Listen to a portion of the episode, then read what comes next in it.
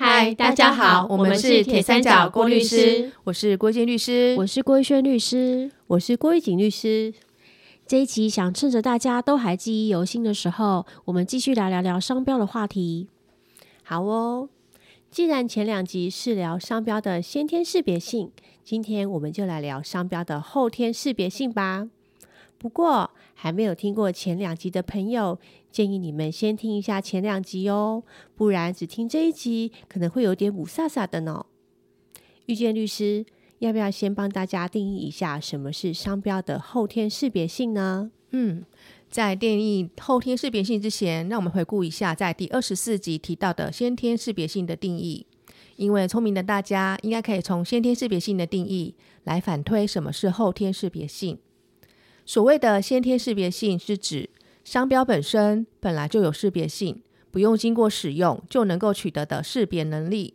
所以反过来说，标示本身本来是没有识别性的，但是经过使用，而且在交易上已经能够成为识别标示，这个标示就是具备后天识别性的商标喽。那意思就是说，一个不具备先天识别性的标示。如果申请注册商标的人能举证证明这个标示经过在市场上的使用，已经能够让国内的相关消费者认识到这个标示是某个商品或服务的标示，这个时候这个标示就能取得后天识别性，也就能注册商标了，是吧？嗯，没错。哪些是不具备先天识别性的标示？我们在第二十五集有聊到哦。这里复习一下。第一种情形是描述性的标示，譬如 XXL；第二种是通用标章或名称，譬如雪花石；第三种是其他不具备识别性的标示，例如许医师。没错，不过玉轩就是提的三种情形，只有第一种跟第三种情形是可以因为使用而取得后天识别性。至于第二种情形，也就是通用标章或名称，是不会因为使用而取得后天识别性的。另外，玉景律师刚提到的国内相关消费者也是重点哦，因为要取得后天识别性，必须以国内相关消费者的认知为判断标准。那什么是相关消费者呢？只要是购买过或者是使用过某个商品或服务的实际消费者。或者是未来可能会购买或使用这个商品或服务的潜在消费者，都是这里所说的相关消费者。譬如说，日常用品的相关消费者就是一般大众，就要以一般大众为判断标准。不过，如果是专业人士在使用的商品或服务，相关消费者就是专业人士，就要以专业人士的观点来判断了。那么今天要不要用实际的案例来跟大家说明，一个本来不具备先天识别性的标志是怎么样可以取得后天识别性的呢？嗯，好啊。嗯，大家还记得我们在第二十五集有聊到单纯的数字，譬如完全未经过设计的单纯数字六六六是不具备先天识别性的。不过大家会不会有个疑惑，为什么台北有一间购物中心可以用数字来注册商标啊？遇见律师是指台北一零一购物中心吧？嗯，答对了。这个案例是这样的：A 公司在二零一七年向经济部智慧财产局申请注册一零一商标，并指定使用在百货公司、购物中心提供观景台的观景服务、举办运动竞赛等等服务。经过制裁局审查，就核准了注册商标。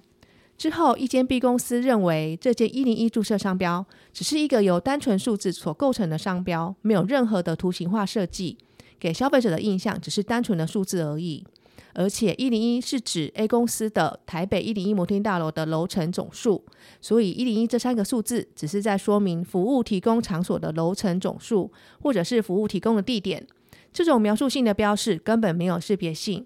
因此，B 公司主张一零一这件注册商标有商标法第二十九条第一项第一三款所规定的不具备识别性的情形，于是就对这件商标提起了异议。但是制裁局做出异议不成立的处分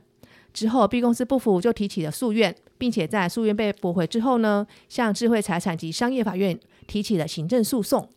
嗯。进入行政诉讼，法院审理后认为这件注册商标并不是描述性标识，因为 A 公司是将一零一这几个字的商标指定使用在百货公司、购物中心提供观景台的观景服务、举办运动竞赛这些服务，以消费者的认知来判断，一零一这三个数字并不是针对服务的性质、内容或相关的特性所做的说明文字，所以不是商标法第二十九条第一项第一款所指的不具备识别性的情形。但是，只由单纯的数字一零一所组成的“一零一”商标，给消费者的印象只是不具备识别性的单纯数字。使用在百货公司等服务，没办法让相相关消费者当成是百货公司服务的标识。而一零一呢，只是数字或计算的表征，属于社会公众可以自由使用常见的字，并非新创的字。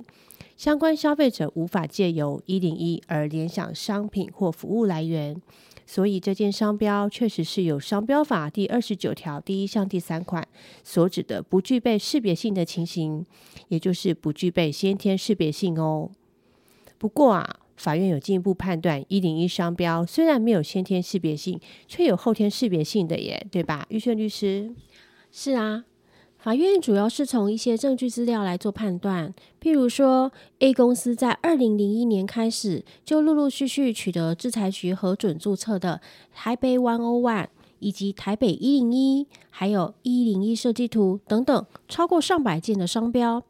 这些商标是指定使用在各类商品及服务之后。A 公司持续多年，透过营业场所外客观它很特外外观的特殊性，以及商业活动，将台北 One O One 以及台北一零一这两个商标广泛使用在百货公司、购物中心，还有他们的观景台观景，以及举办的运动竞赛或者是娱乐服务等等这些活服服务。所以啊，一零一商标在二零一七年。申请注册的时候，台北 One O One 以及台北一零一这两个商标就已经广为我国相关事业及消费者普遍认知，并且达到著名的程度了。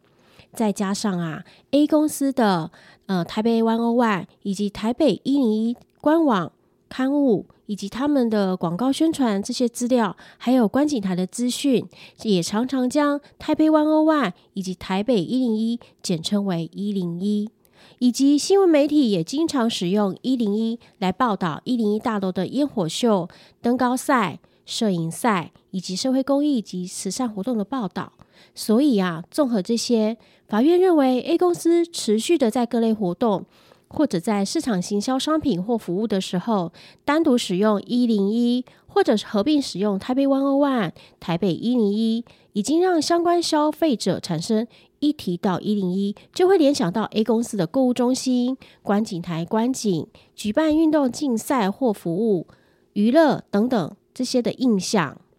没错。就是因为这些证据资料，所以法院才会认为一零一虽然只是单纯的阿拉伯数字，而不具备有先天的识别性，但是经过 A 公司持续在交易市场使用，以及新闻媒体的长期大量报道，已经让国内的消费者将一零一字样当成是 A 公司所指定的百货公司、购物中心提供观景台的观景服务、举办运动竞赛这些服务的标示，因此判决认定一零一商标已经取得后天的识别性喽。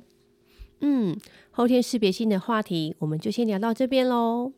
我们是铁三角，我们是郭律师，我们是三姐妹，与您聊聊聊聊人生，聊聊有趣的事情，聊聊生活中的法律。我们下次见，拜拜。